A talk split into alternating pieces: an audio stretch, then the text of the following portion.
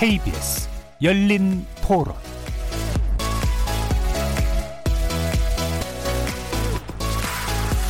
안녕하십니까. KBS 열린 토론 정준희입니다. 임대차 보호에 관한 3법 지지합니다. 그 전세나 뭐 월세 구하기도 힘들 뿐더러 새로 구한 거나 아니면 연장하고자 할 때 상당히 많은 금액을 올려줘야 되는 이런 문제점이 있어요. 그러면 서민이 가뜩이나 주거 안정성이 보장되지 않는 상황에서 현상 유지를 하는데 그러한 목돈을 마련해서 부담하기는 굉장히 큰 그 짐이 된다고 생각합니다. 그거 좀 말이 안 되는 것 같아요. 집 주인의 입장에서는 뭐 한 4년 이렇게 묶어 놓으면 올라가는 부분들을 어떻게 보면 4년 묶어서 덜리려고 하지 않을까요? 이게 집이 없으면 집을 살 곳을 충분히 마련해놓고 무슨 정책을 하나 둘씩 순차적으로 이렇게 하던지 해야지 뭐 4년 묵고 뭐 이렇게 하면 집 주인은 주인은 아니거든요. 기존 시세가보다 낮게 전세값을 설정하신 분들도 있을 거 아니에요. 근데 다음에 계약할 때 이제 시세에 맞게끔 올려야 되는데 5%밖에 올릴 수 없으니까 좀 많이 피해를 볼 것 같아요. 근데 이제 직접 살고 있는 사람은 올리더라도 5%, 5% 이상 못 올라가니까 그 임차인한테는 되게 좋은 제도가 될 것 같아요. 그 내가 팔 경우도 있잖아요. 어, 판매할 경우에는 조금 문제될 것 같아요. 그거 계속 연장해줘야 되는 거 아니에요? 불편할 것 같아요. 그런 문제들. 거리에서 만나본 시민들의 의견 어떻게 들으셨습니까? 오늘 토론 주제는 임대차 3법 전월세 시장 안정화시킬 수 있을까입니다. 집값 상승 억제와 불로소득 환수를 목표로 부동산 전 거래 과정에서 세부담을 강화한 70 부동산 대책에 이어서 세입자의 지위를 강화하기 위해서는 임대차 3법이 7월 임시국회에서 꼭 통과돼야 한다는 게 정부 여당의 입장입니다. 임대차 신고제, 계약갱신 청구권제, 전월세 상한제로 구성된 이 법안은 꽤 오래전부터 정치권에서 논의되어 왔었는데요. 일단 서울 수도권 지역을 중심으로 전세 가격이 오르고 공급량도 줄어드는 등 시장은 민감하게 반응하고 있는 모양입니다. 임차인 보호라는 긍정적인 면이 있지만 임대인의 재산권에 대한 과도 개입 혹은 정책의 실효성이나 부작용에 대한 우려도 적지 않은데요. 이를 감안해서 정부 여당은 임대차 3법과 함께 표준 임대료 도입 그리고 주택 임대차 분쟁 조정위원회의 권한을 강화하는 내용을 함께 추진할 계획이라고 합니다. 그래서 오늘 KBS 열린 토론에서는 두 분의 부동산 전문가 모시고 정부와 여당이 적극 추진하는 임대차 3법이 전월세 시장을 안정화시킬 수 있을지 보완해야 될 부분은 없는지 자세히 살펴보겠습니다. KBS 열린 토론은 여러분들이 주인공입니다. 문자로 참여하실 분은 9730으로 의견 남겨주십시오. 단문은 50원, 장문은 100원의 정보 이용료가 붙습니다. KBS 모바일 콩, 트위터 계정 KBS 오픈, 그리고 유튜브를 통해서도 무료로 참여하실 수 있습니다. 시민 논객 여러분의 뜨거운 참여 기다리겠습니다.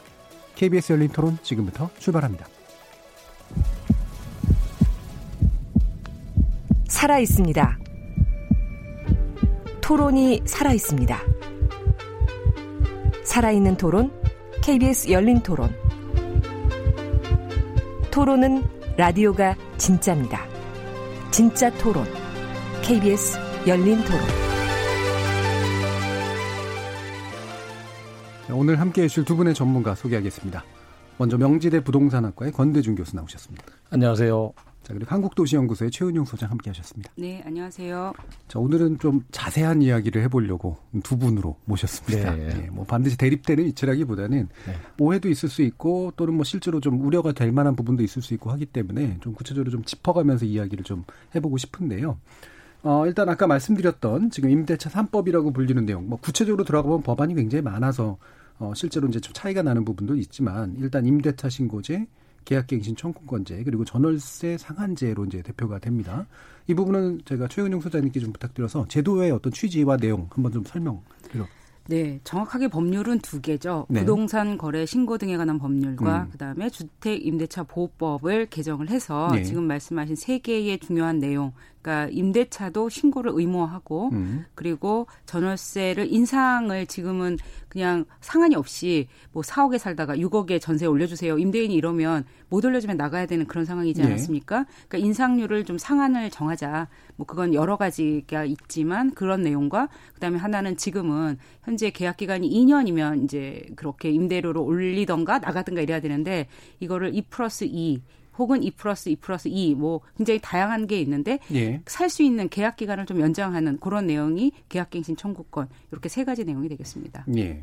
지금 일단은 이제 그 어 그 준공공 임대라든가 이런 식으로 임대 사업자 등록이 되신 분들은 이제 당연히 신고가 된 상태지만 그렇지 않은 이제 민간 임대 영역이 이제 신고 영역으로 이제 반드시 들어오게 돼 있고 그다음에 전반적으로는 결국은 세입자가 나름대로 안정적으로 낮은 가격에 살 수 있도록 도와주려고 하는 이제 그런 제도라고 일단 이해는 좀 되는데요. 어, 이 부분에 대해서 어, 일단 시장 반응이 이제 아까 제가 좀 민감하다라고 이제 얘기는 했습니다만 뭐 파악이 가능한 정도로 충분히 시간이 지난 것 같지는 않긴 합니다만 좀 말씀 주시죠. 권대중 교수님. 우선 그 정부 여당이 그 임대차 3법을 어, 시행하겠다고 이제 발표한 게 꽤 됐거든요. 네. 그 사이에 지금 서둘러서 임대 금액이 그 올라가고 있어요. 일단 올리려고. 네. 음. 그 KB 국민은행 지수를 보면은 음. 어 지난주 걸 보면 176 정도 올랐거든요. 음. 이게 2016년도 3월에 지속적으로 올랐습니다. 지금 전세. 네. 네. 전세 금액이 올랐고 지금 55주 이번 주 56주 정도 오르고 있는데요. 음. 그 오르는 원인은 뭐 수요보다 공급이 부족해서 오르는 것도 있겠지만 음. 아, 이 법을 시행한다 하는 어, 시행한다고 하는 것 때문에 서둘러서 이렇게 또 올리는 것도 있는 것 같아요. 예. 특히 이제 또 주택 가격이 어, 상승하다 보니까 매매 수요가 대개 수요로 남으면서 어 전월세에 눌러 있는 것도 있고요. 음. 또 하나는 이제 지난 그 어, 5월 달 기준으로 어저저그 전세 그 어, 임대차 등록 세대 수가 156만 9천 가구나 됩니다. 네. 이게 4년 또는 8년 동안 임대를 놓기 때문에 묶여 있는 상태예요. 매매도 안 되고 어, 전월세 가격도 전월세도 안 나오고 음. 여러 가지 복합적인 것 때문에 지금 지속적으로 오르는 것 같아요. 예, 예. 네. 그러니까 원인은 되게 여러 가지다. 네. 네. 일단은 대기 수요라고 부를 수 있는 이제 매매를 하려다가 이제 일단 기다려보자라고 네. 생각하시는 분들이 이제 전월세 쪽으로 일단 수요가 크고 커지고 있고 네. 그 다음에 어 지금 이제 임대 가격이 이제 나중에 못 올리게 될 것 같으니까 먼저 올리려고 하는 그런 네. 임대인들도 있는 거고. 네. 그다음에 전반적으로 이제 공급량에 있어서 이게 이제 기존에 이제 임대 사업자에게 묶여 있는 물량이 안 나오기 때문에 네. 또 생긴 그런 문제도 있는 것 같고 네. 이렇게 좀 지적을 해주셨네요. 좀 그러면 교수님 같은 경우에 이제 이 3법이 네. 전월세 난을 결과적으로 부추길 것이다라고 이제 보시나요? 일단은 그 첫 번째 전월세 신고제는 영향이 없는 것 같고요. 음, 그거는 네. 어차피 뭐, 어, 그, 어, 전세 수요와 공급을 파악하면서 결국에 전세 가격에 과세하거나 지금 월세는 과세하고 있거든요. 예. 어, 3억 원 넘는 거에다 간주 소득세를 이제 과세하겠다 했으니까 그거 하고 어, 매매 가격에 대해서는 이제 뭐 어, 증여세를 우리가 파악해서 물리고 있었어요. 음. 근데 전세 가격에서도 파악해서 물린 적이 없어요. 음. 아마 이런 자금 출처 계획도 좀 조사할 그럴 목적이라 보니까 아, 지금 당장 전월세 가격에 영향은 없는 것 같고요. 전월세 가격에 영향을 주는 것은 전월세 상한제하고 계약갱이 청구권제 이거 예. 동시에 가야 되거든요. 음. 하나만 따로 갈 수는 없어요.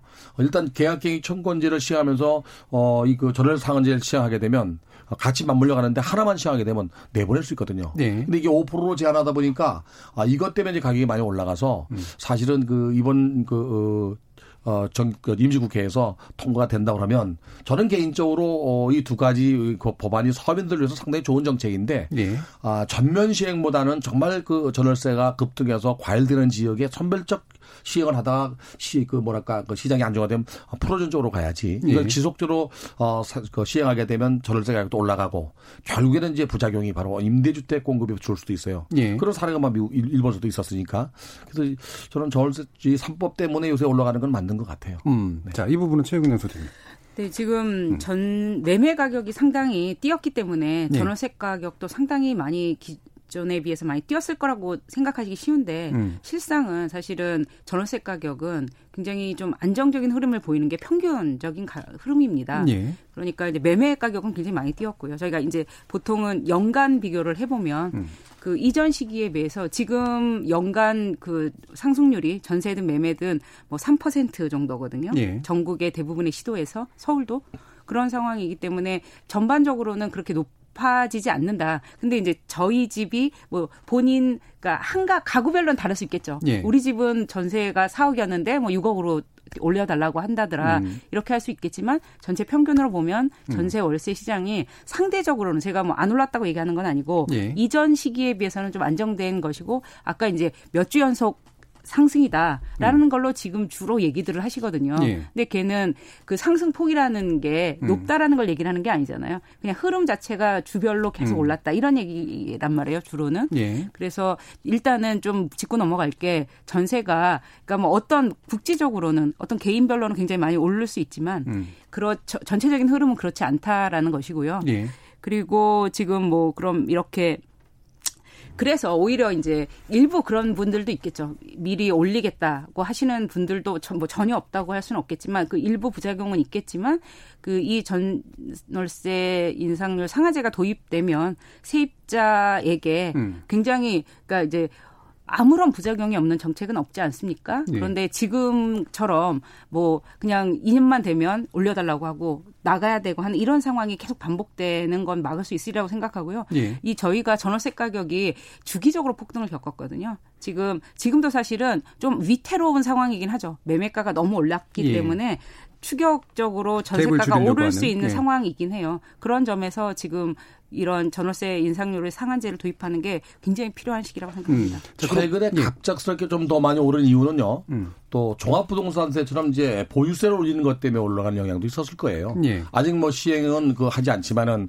어, 소득세법이나 이제 법률이 개정되면 어, 시행하려면 마저도 시간적 연이 있어요. 종합부동산세 같은 경우는 내년도 12월 1일부터 15일 사이에 부과되거든요. 예. 물론 기준은 내년 6월 1일입니다. 음. 근데 이제 세제를 통해서 부동산을 안정화시키겠다고 이제 세제를 강화하다 보니까 어, 남들이 올리니까 따라 올리는 측면도 있어요. 예. 어, 주변 지역의 전세 가격이 올라가니까 가만히 있던 사람들도 어, 만기가 도래되니까 아, 나도 올라야 되겠다. 이렇게 덩달아 올라가는 것도 있기 때문에 어, 그게 바로 이제 그 뭐 매매 가격에도 대세 상승처럼 전세 가격의 대세 상승처럼 올라가고 있는 것 같아요. 음. 최근엔 전세 가격이 상당히 많이 올랐어요, 분명하게. 예. 네. 그럼 일단 아까 이제 그 부분 좀 확실하게 해주시죠. 그러니까 아까 50주 정도 이상 이제 어쨌든 우상향하고 있는 그런 네. 추세인데 지금 최 소장님 이제 지적은 이게 어, 위험해질 수는 있지만 상승의 폭 자체는 이제 예전의 어떤 폭등폭만큼은 아니다. 이런 부분에 대해서는 어떻게 보시나요? 그 평균 그 상승률은 그럴 수 있어요. 네. 그런데 지역적으로 차이가 많이 나요. 음. 어떻게 이제 고가 주택의 전세는 많이 오르고요. 그러니까 상대적으로 퍼센트는 그럴지 몰라도 음. 이게 10억에서 10%와 5억에서 10%는 다르거든요. 음. 그러니까 고, 가 주택의 전세 가격 그 지역 내는 뭐 1억씩 오르는 건 분명히 있는 것 같고요. 네. 또 서민 주택가에서는 뭐 2, 3천, 1, 2천 오르는 건 맞는 것 같아요. 음. 그러나 그 갭 차이는 지역별로 분명히 수급 차이가 있기 때문에 차이가 있어요. 네. 알겠습니다. 그럼 근데 좀, 이제 예. 딱 하나 예. 이런 이런 거죠. 그러니까 결국 어떤 아파트가 4억에서 뭐 5억 5천 올랐다 이런 기사들이 굉장히 많지 않습니까? 예. 6억에서 7억 올랐다 이런 한 집이 어떻게 변했는지에 관한 기사들이 많이 있는데 음. 이것들은 사실 전반적인 흐름을 보여주지는 못하는 거예요. 어떻게 알 수 있냐면 어떤 이제 대표적인 강남의 뭐 34평짜리 아파트에 84제곱미터짜리 아파트의 전세가는 그 달, 같은 달을 봐도 굉장히 차이가 많이 나거든요. 그렇죠. 어떤 건 4억 5천이고 어떤 건 예. 6억이에요. 그러면 이걸 4억 5천에서 6억으로 오른 거로 볼, 볼 것이냐. 음. 그러니까 딱 단면만 가지고 4억 5천에서 6억으로 올랐다라고 하는 것들이 그런 관련 기사들이 많은데요. 이거는 이거 자체로 문제가 있습니다. 그러니까 예. 이게 대표값이냐, 그만큼 오른 것이냐. 아까 말씀하신 드린 것처럼 그러니까 전체적으로 보았을 때 제가 안 올랐다고 말씀드린 게 아니라 예. 상승폭 자체는 다른 시기에 비해서 낮았다. 문재인 음. 정부 이후로 2017년, 2018년, 2018년, 2019년 이렇게 봤을 때 낮았다고 말씀을 드리는 겁니다. 예. 안 올랐다고 말씀드리는 건 아니고요. 예, 뭐 상대적으로 그럴 수밖에 없는 측면이 있죠. 분명히 이제 임대 사업자가 늘어났기 음. 때문에 가격 상승폭이 그 안에서도 제한됐던 면들이 좀 있어서 음. 일단 상승하는 건 맞으나 이제 막 과거처럼 폭등 양상이라고 보기에는 네. 지역별 차이를 제외하고는 그렇게까지 볼 수 없다 까지는 일단 얘기할 수것 같은데 그럼 바로 이제 그 최현영 소장님께 지금 아까 권대중 교수님이 지적하신 것처럼 이게 장기적으로 음. 결국은 임대 공급을 이제 줄이게 되는 효과가 나타나서 음. 문제가 생길 수 있다라는 부분에 대해서 어떻게 생각하시나요?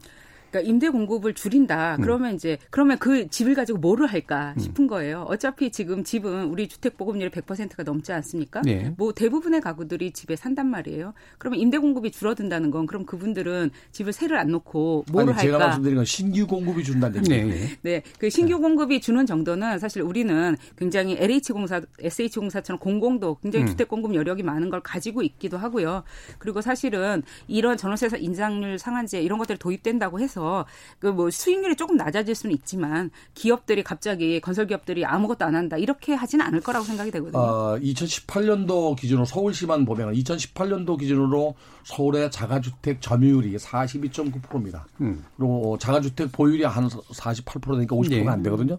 결국 50% 이상이 이제 임대주택에 살고 있는데 우리나라 임대주택 공급률은 지금 6%좀 넘거든요. 음. 6.12%밖에 안 되기 때문에 LH나 SH가 아, 임대주택을 계속적으로 공급하긴 하겠지만 그거가 좀 역부족이거든요. 결국에 민간이 내놓는 임대주택에 살아야 됩니다. 사람들은. 근데 이제 그 수익률이 낮아지면 어, 향후에 뭐 경제가 지금은 코로나 사태로 굉장히 어렵습니다만은 네. 경제가 좋아지면 금리가 올라갈 수밖에 없 습니다. 지금 기준금리 0.5%인데 이게 뭐, 어, 1% 2% 올라가게 되면 경제가 좋아지면 올려, 올려야 되거든요. 그래야 경제가 어려울 때 금리를 낮춰서 대출을 줄 수 있거든요. 네. 금리가 만약에 뭐 어, 기준금리 자체가 2% 이상 올라가면 시장금리가 3%만 더 올라간다면 그게 한 1% 이상 차이 나니까 그러면 임대주택을 공급해서 5%로 제한하는 5% 수익률이 그 예금금리보다는 불리할 수 있어요. 보유세 또는 뭐 취득세, 양도세 다 내야 되거든요. 그다음에 네. 임대소득에 대한 소득세도 내야죠. 그렇다면은 결국에 그거를 계속적으로 제한한다면 민간 임대주택 신규 공급이 줄어들 가능성이 있다는 얘기죠. 음. 이거는 우리나라만 그런 게 아니고 일본도 그랬거든요. 네. 그래서 장기적으로 볼 때 제가 아까 말씀드리는 게 전월세 상한제나 이 계약갱 시행권제가 전면 시행을 하거나 또는 뭐 지속적으로 시행할 사항은 아니고요. 정말로 전월세 시장이 불안하다면 어, 특정 지역을 지정해서 시행했다 시장이 안정화되면 어, 풀어주는 쪽으로 가야지 이걸 계속 시행한다면 결국에는 신규 공급은 줄 수밖에 없습니다. 예. 네, 최 소장님. 네, 좀 반대인데요. 그러니까 음. 핀셋 규제, 규제라는 것의 부작용을 우리가 매매 시장에서도 보, 지 않았습니까? 계속 정부가 요만큼 지정하고 또 지정 이렇게 계속 넓히는 방식이 되는데 자칫 잘못하면 그런 도입 방식으로 도입을 하면 똑같은 일이 벌어질 수 있어요. 그 전월세 인상률, 뭐 계약갱신 청구권과 같은 건 사실 주거권의 영역이거든요. 모든 사람이 그 안정적으로 주거를 살아야 되는 거지 어떤 서울의 수도권에 주택 가격이 많이 뛰는 부분에만 그렇게 살아야 되는 건 아니거든요. 네. 그런 면에서 대해서 좀 전면적으로 도입할 필요가 알겠습니다. 있다고 생각합니다. 예, 그 부분은 이제 부분적으로 해야 될 거냐, 전면적으로 해야 될 거냐, 뭐 이제 음. 견해 차이가 좀 있을 수 있는 것 같고요. 한 가지 더 짚어보고 싶은 건 이런 이제 우려는 되긴 되거든요. 그러니까 이를테면 신규 이제 공급, 그러니까 민간에 의한 신규 임대주택 공급에 동인이 떨어지고 있는 건 맞는 것 같고, 만약에 이 제도가 도입되면 그럼 그 갭만큼을 이제 공공이 이제 공급을 해주거나 음. 뭔가 이제 시차를 시차를 좀 메워야 되잖아요. 근데 음. 공급이 이제 메울 수 있는 여력 내지 시간적으로 이게 빨리 메꿔줄 수 있는가라고 하는 문제가 일단은 좀 떠오르거든요. 어떻습니까? 음. 네, 그 공급 문제와 관련해서는 저는 음. 이제 분양가 상한제가 떠오르는데요. 분양가 네. 상한제를 실시하면 공급을 안 할 것이다 이런 논리로 있었는데요. 네. 근데 실제로는 분양가 상한제가 되더라도 이윤율을 낮추는 범위에서 그 건설업체들이 공급을 하지 음. 공급을 줄이지는 않았거든요. 음. 그러면 이제 아까 말씀하신 뭐 이자율과 뭐 세금과 이런 것들을 다 따지겠지만 그 선에서 적당한 선에서의 따지면서 공급이 있겠지. 그러면 건설업체들은 지금 아무것도 안 한다. 아니요, 그러니까 민간에 네. 의한 공급. 그러니까 어, 민간에 민간 그러니까 임대 공급을. 어, 지금 최 소장님 그 조금 네. 착각하신 게 어, 분양가 상한제는 지금 현재 공공택지에서만 하고 있습니다. 이 공공택지에서 어, 분양가 상한제를 적용하는 지역에 62개 항목을 적용하고 있는데요. 이 중에서 어, 토지와 토지 토지 매입비와 토지 가, 매입비 가산비하고 건축비 건축비 가산비를 100% 인정하고 있고요. 최소한의 이율을 정부가 보장하고 있습니다. 그리고 거기에 기타 비용까지 포함하면 적정 수익률보다는 많이 낮지만 그 수익률이 보장되기 때문에 가는 거거든요. 근데 민간 택지는 전혀 달라요 내용이. 지금 재개발 재건축 같은 경우를 만약에 그저저저 어, 분양가 상한제를 적용하게 되면 조합원들이 안 할 확률이 높은 거지 건설사는 그 건설 비용에 대한 수주기 때문에 해요. 그러니까 저희가 민간 택지 분양가 상한제를 안 해본 게 아니지 않습니까? 아니, 이명박 박근혜 정부 때다 음. 했고요. 그때 건설 공급이 줄었냐 그렇지 않았다라는 말씀을 드리는 거고 사실 이것도 지금 가정인 거잖아요. 네. 그러니까 임대료 인상률 상한제를 하면 주택 공급을 줄일 것이다라고 가정을 하시는 건데 실제로 그런 일이 일어날지 안 일어날지는 잘 모르고 그렇죠. 그리고 네. 사실은 뭐 저희는 다른 나라는 굉장히 다른 주택 공급 시스템을 사실 가지고 있어요. 네. 이 택지 개발 개발을 누가 하냐? LH공사가 하거든요. 그러면 뭐 LH공사에서 주택 공급 여력이 없냐? 꼭 분양 주택 공급 여력은 이게 뭐 어느 정도 부족해질지에 관련해서 정확히 지금 산출하지 않았지만 저는 LH공사나 공공 영역에서도 가능하다고 생각을 하고요. 그리고 그 이제 민간 영역에서의 그 부분들에 관해서 그러니까 사실 우리가 정확하게 얼마가 부족해질지 모르는 거잖아요. 네, 그냥 그렇죠. 부족해질 것이다 가정을 하는 거고 만약에 그 부분이 지금 연간 그 정부가 주거복지 로드맵이나 이런 걸 통해서 공급하는 물량이 상당하거든요. 네. 뭐 향후 3년간 77만 호를 택지 공급을 하, 고뭐 이런 상황인데 이거 네. 이걸로 이것보다 더 부족하지는 않을 거라는 생각이 들어요. 이번 네. 정부가 공급하는 그 어, 지난 20 어, 20 2017년도 11월 29일 날 발표한 주거복지 로드맵의 100만 가구는 네. 어, 청년 임대주택 30만 실이 포함돼 있어요. 네. 이거는 원룸에 거의 해당되기 때문에 네. 어, 결혼해서 살 수 있는 주택은 아니고요. 청년들이 임시거처로 봐야 됩니다. 네. 그럼 실질적으로 주택 공급은 일반 임대주택 41만 가구하고 어, 노인주택 5만 가구가 있습니다. 이게 전부예요. 그리고 이제 신혼부부 희망주택 20만 가구가 있어요. 이것들이 어디에 있냐면 대부분 수도권에 있습니다. 자, 그 제가 말씀드린 거는 어, 이그 어, 분양가 상한제를 시행한다고 해서 공급이 전혀 없느냐 그건 아니고 음. 줄어든다는 얘기죠. 근데 서울 같은 경우 공급이 줄어들면 가격은 올라갈 수밖에 없어요. 우리나라의 연간 주택 공급이 어, 얼마나 필요하냐? 대체적으로 한 40만 호에서 40만, 가구. 40만 네. 가구로 얘기하거든요. 근데 지금 주거복지 로드맵에 의해서 공급되는 게 공공 측에 의해서 공급되는 게 거의 20만 호 가까이거든요. 그러면 이것만큼 공급이 모자라진 않을 거잖아요. 전월세 상한제 계약갱신 청구권을 도입한다고 하더라도 그러니까 사실 그때 공급이 주는 거는 아마도 뭐 1만 호, 2만 호 이런 정도의 수준인데 아니, 주거복지 로드맵으로 그 공급하는 하는 그 주택들은 제가 말씀드렸잖아요. 청년 임대주택 30만 실은 음. 역세권 200m 이내고 네. 그다음에 신혼부부 희망주택이나 또는 일반 나머지 주택들은 수도권에 있어요. 그러니까 서울엔 거의 없는 상태예요. 저는 그러니까 공급 역량 역량 자체를 말씀을 드리는 거예요. 음, 우리가 음. 주택의 공급이 부족할 때 지금 40만 전국 40만 호 중에서 20만 호가 공, 공공에서 공공사에 대해서 공급을 하겠다고 하는 건데 모자라 그 진짜 부족하겠냐라는 측면을 말씀을 드리는 거죠. 알겠습니다. 저는 그 한마디로 하면 꼭 수요자가 원하는 지역, 소유자가 필요한 네. 지역에 공급한다는 얘기 간단해요. 그게 네. 이미 집이 공급되어 있잖아요. 사실 이 부분도 이제 그래서 저도 중요하긴 한 것 같은데 예를 들면 전세 수요 중에 이제 중요한 수요 중에 하나가 학군 수요하고 이제 직장 네. 수요가 있잖아요. 네. 근데 그 부분에 있어서의 어떤 수요를 채우는 것은 또 가능할까라고 하는 그런 질문하고 좀 연관이 돼 있지 않습니까? 어떻게 보십니까? 우선 그 학군 수요나 교통 때문에 음. 그러니까 강남 지역을 전부 선호하잖아요. 음. 그래도 강남에 계속 집을 공급할 수는 없어요. 예. 땅도 없고. 그렇다면은 저는 어 그런 수요를 좀 분산할 필요는 분명히 있다고 생각합니다. 음. 그러니까 서울의 주택 공급이 부족하기 때문에 수요는 많고 가격이 올라갈 수밖에 없죠. 그래서 어 공급을 최대한 늘리긴 늘리되 수요도 분산하는 정책은 같이 써야 된다고 생각해요. 네. 그 정책이 바로 뭐 기업을 이전하거나 학원을 이전하거나 이전하거나 학교를 이전하거나 아니면 어, 수요자 자체를 이전하는 방법인데 그런 음. 정책을 하나도 안 썼잖아요 지금까지. 음. 그리고 계속 공급까지도 억제하다 보니까 가격이 올라갈 수밖에 없었던 거예요. 예, 예. 향후에 정부가 만약에 어, 주거 정책을 내놓는다면 어, 수요가 많은 지역의 수요를 분산하는 정책도 어떤 방법이든 간에 동시에 해야 된다고 봐요, 저는. 네. 지난번에 그래서 이제 그 신도시 문제 얘기하실 때 이제 거기가 네. 자족 도시라든가 뭔가 그런 수요 분산 그렇죠. 효과가 있었어야 된다라는 그런 예. 말씀을 하셨던 거로 네. 기억하는데요. 예, 최 소장님. 근데 서울의 주택 가격 문제는 수요와 공급에 의해서 설명이 안 되는 시장이거든요. 네. 사실 서울에 어느 정도 연간 주택이 필요하냐 한 뭐 5만 호에서 6만 호 사이라고 얘기하는데 최근 3년간은 사실 7만 호 이상 준공 기준으로 공급이 됐거든요. 그러면 주택 가격이 안정됐어야 되는데 그렇지 않았거든요. 그런 면에서 뭐 수요와 공급으로 서울의 주택 가격 이 주택 시장이라는 건 가격이 오르면 수요가 같이 올라가는 그런 이상한 문제는요, 시장이잖아요. 문제는 그 서울의 청약 통장 가입자가 얼마인지 아세요? 아까 제가 말씀드린 대로 자가주택 보유율이 50%가 안 넘는다 그랬잖아요. 나머지 50%는 언제나 주택을 사고 싶은 사람들이고 청약 통장 가입자가 3월 달 기준으로 599만 6천 명이나 됩니다. 약 600만 명이나 예. 돼요.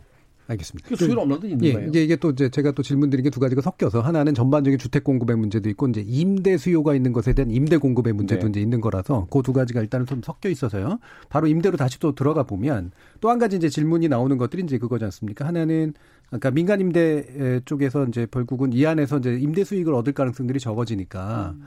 임대한 어떤 그 주택에 대한 관리를 굉장히 소홀히 하거나 전반적인 관리의 질을 떨어뜨릴 가능성이 높다. 이런 지적도 있잖아요. 네. 예, 뭐 이른바 뭐죠 뭐죠 도배 뭐 이런 거 안 해주고 뭐 이제 이런 건 텐데 예, 최 선생님 어떻게 보세요? 그 부분에 관해서는 사실 음. 우리나라가 음. 주택 품질에 관한 규제가 없다시피 한 거거든요. 음. 그러니까 어떤 집을 세를 놔도 국가가 그냥 방치하잖아요. 네. 아무리 사람이 살 수 없을 지경의 집도 음. 너무 낡아서 뭐 곰팡이가 구조적인 곰팡이들이 있고 뭐 벌레 쥐가 왔다 갔다 하는 집들도 새를 놓고 있단 말이에요. 음. 그러니까 그런 주택에 대한 품질 규제는 굉장히 해외에서는 특히 유럽 같은 선진국에서는 굉장히 그 엄격하게 하거든요. 네. 어떤 건강과 안전을 위생을 위협하는 집들은 새를 못 놓게 하는데 그런 부분들에 대한 규제가 우리나라도 도입될 필요가 매우 강하다고 생각합니다. 음, 그럼 품질을 유지하게 하면서 가격은 제한하면 확실히 이제 임대하는 사람들에게 있어서 모티베이션이 굉장히 떨어질 것 같은데요. 그렇죠. 아무래도 네. 자본적 지출과 네. 관련된 것들은 지금까지 그 어, 임대인 그어 어, 돈을 내고 수리했거든요. 예. 이거를 안 할 가능성도 있죠. 예. 그러나 이제 대부분 이제 아, 아파트 임대 같은 경우는 뭐 어차피 들어오는 사람이 도배장판을 하고 들어오지만 음. 아, 다, 다가구택이나 다세, 다세대나 또는 단독택이 문제입니다. 예. 이런 경우는 뭐 어, 배관이 날거나 할 때 그 자본적 지출을 주인이 해야 되는데 안 해줄 가능성도 있죠. 근데 음. 그거는 음. 지금 그 임차인들이 그런 성화를 굉장히 그런 울분을 많이 토하시는데 네. 지금이라고 잘 고쳐주는 거 아니에요. 음. 지금도 음. 임대인한테 그 임차인이 사회적 약자이다 보니까 고쳐달라는 소리 잘 못해요. 고쳐달라 그러면 나가라고 하고 음. 그래서 뭐 지금은 굉장히 잘 고쳐주는데 나중에는 지금 이 제도가 도입되면 뭐 지금은 잘 고쳐주는데 그때는 안 고쳐주겠다. 이거는 좀 말이 안 되는 상황 같아요. 현재도 너무 안 고쳐주고 계시거든요. 음. 많, 뭐 일부 잘 고쳐주는 임대인들 계시겠지만 저희가 이제 주로 세입자분들을 만나 보면 제대로 이제 집수리가 안 된 상태에서 그 그거라도 없으면 안 되니까 나 길거리에 나 앉게 생겼으니까 그냥 울며 겨자 먹기로 사시는 세입자분들이 많으세요. 예. 그래서 이제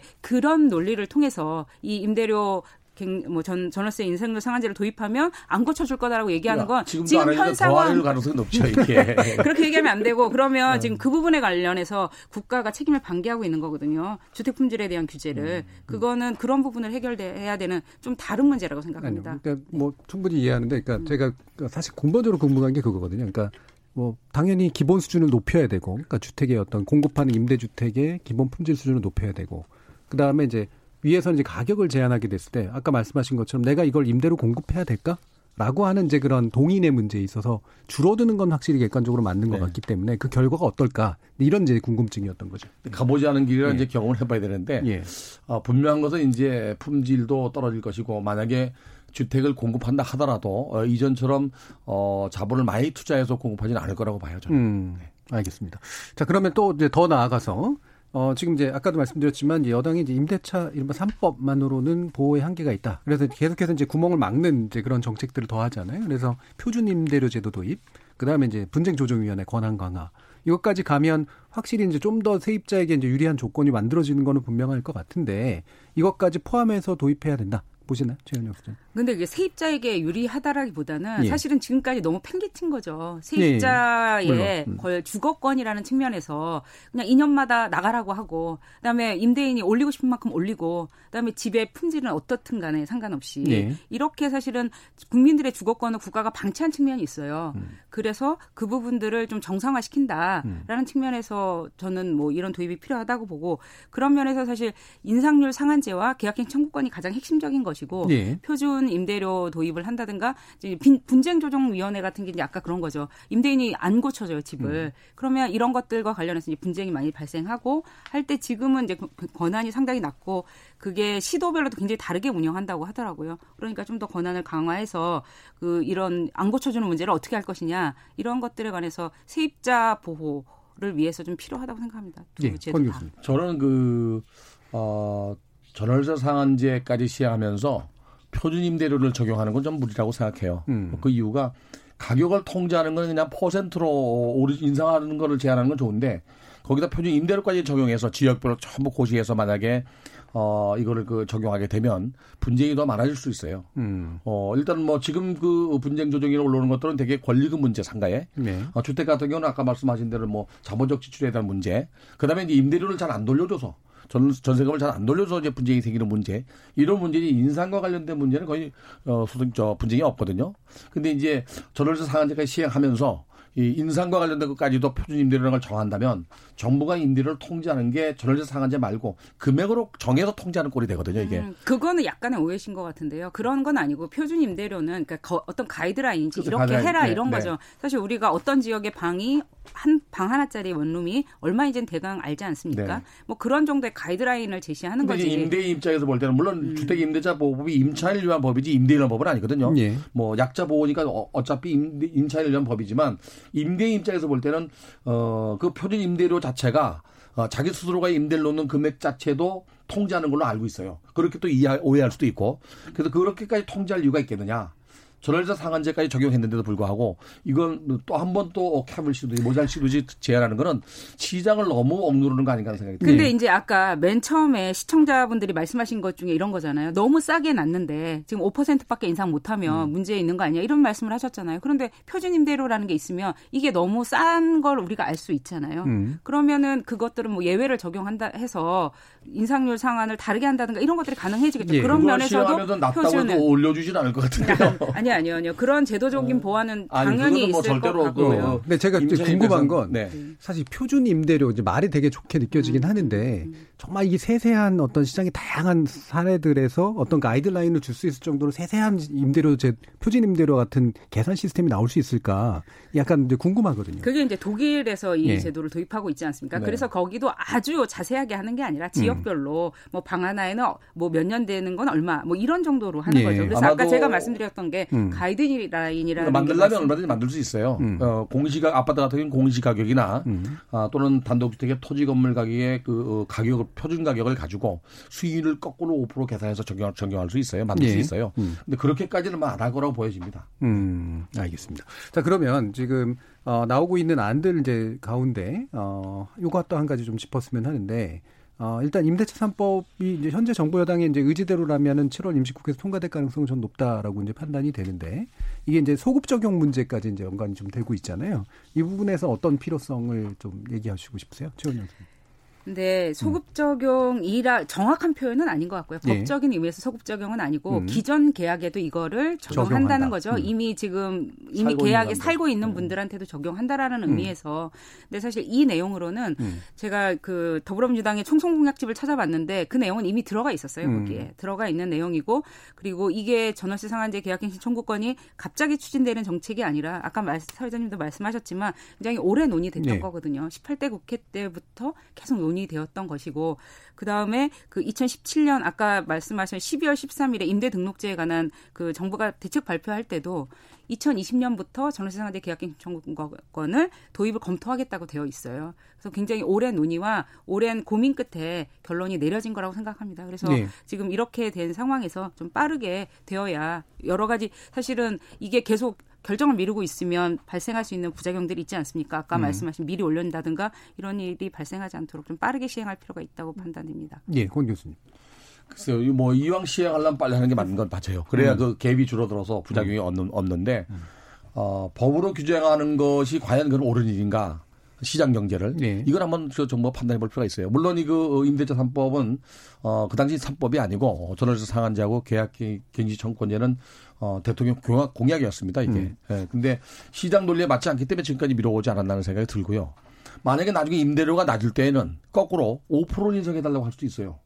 임대료가 낮아서 뭐 3% 4% 또는 뭐2% 내려갔을 때 예. 임대인이 5%까지 올릴 수 있으니까 5% 올릴 수 있거든요. 음. 이 역작용도 있어요. 그래서 음. 이거는 좀 신중하게 생각을 하고 시장 경제에 맞게 시장 논리에 맞게 음. 해야 되는 생각이 들어요. 그러면 이제 방금 말씀드리면서 생각나는 건 이게 주변 가격이 그렇게 낮으면 네.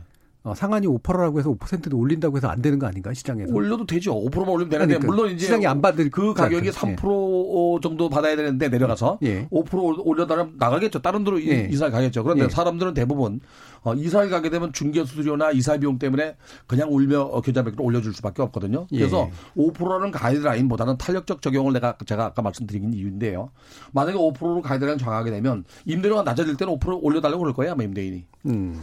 네. 예, 예, 아까 시장 경제 말씀하셨는데 이 법률로 하는 게 말이 되냐? 그 헌법에 그렇게 돼 있잖아요. 네. 재산권은 법률로 제한하라고 그렇게 네. 되어 있기 때문에 아, 법률로 네. 되는 것이고요. 그리고 이게 지금 시장 경제의 첨단을 겪고 있는 뭐 미국, 뉴욕 미국에서도 다 시행하고 있는 제도고요. 그러니까 이제 거기는 도시별로 하고 있고 미국은 최근에 좀 그 확대하고 있는 경향이거든요. 예. 예전에는 거의 점처럼 도시에서 시행하다가 지금은 캘리포니아주, 오레곤주 이렇게 주별로 음. 전부 다 인상률 상한제를 하는 방향으로 제도가 바뀌고 있는데요.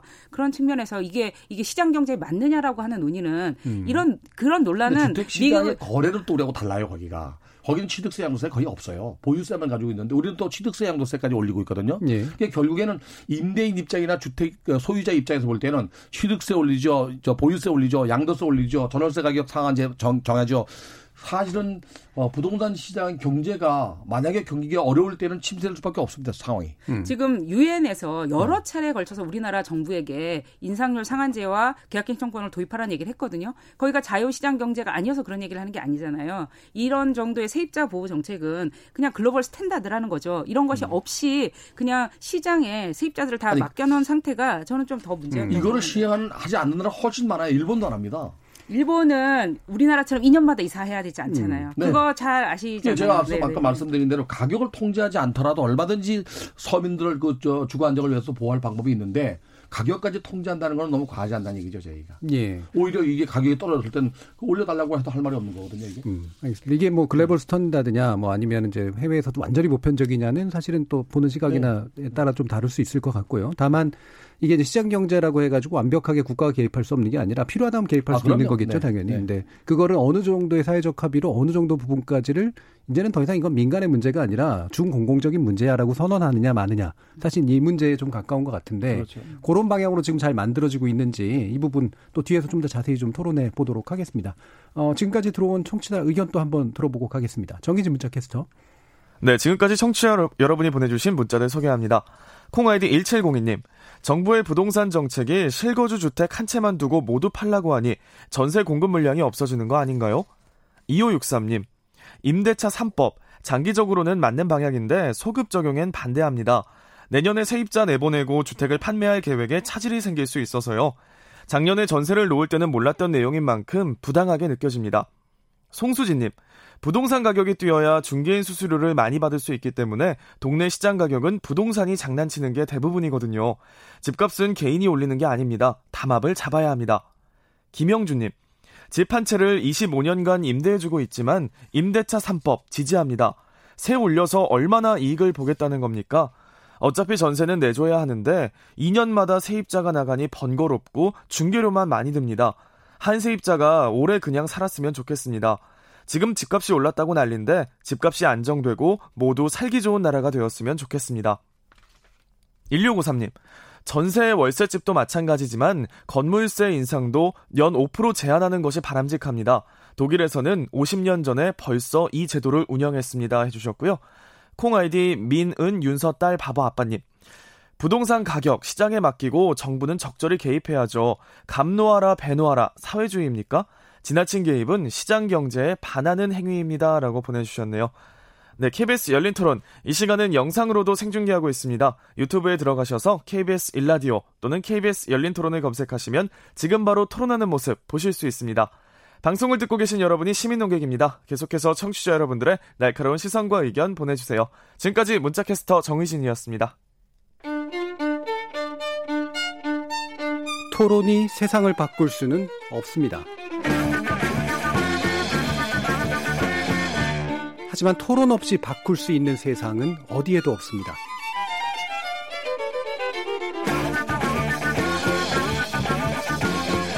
세상의 선한 변화를 갈망하는 당신.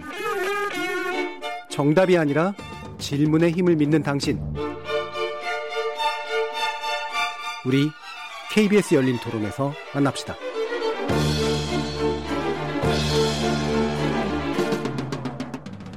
KBS 열린 토론 오늘은 임대차 3법 전월세 시장 안정화 효과 있을까라는 주제로 한국도시연구소 최은영 소장, 명지대 부동산학과 건대준 교수 이렇게 두 분의 전문가와 함께 하고 있습니다.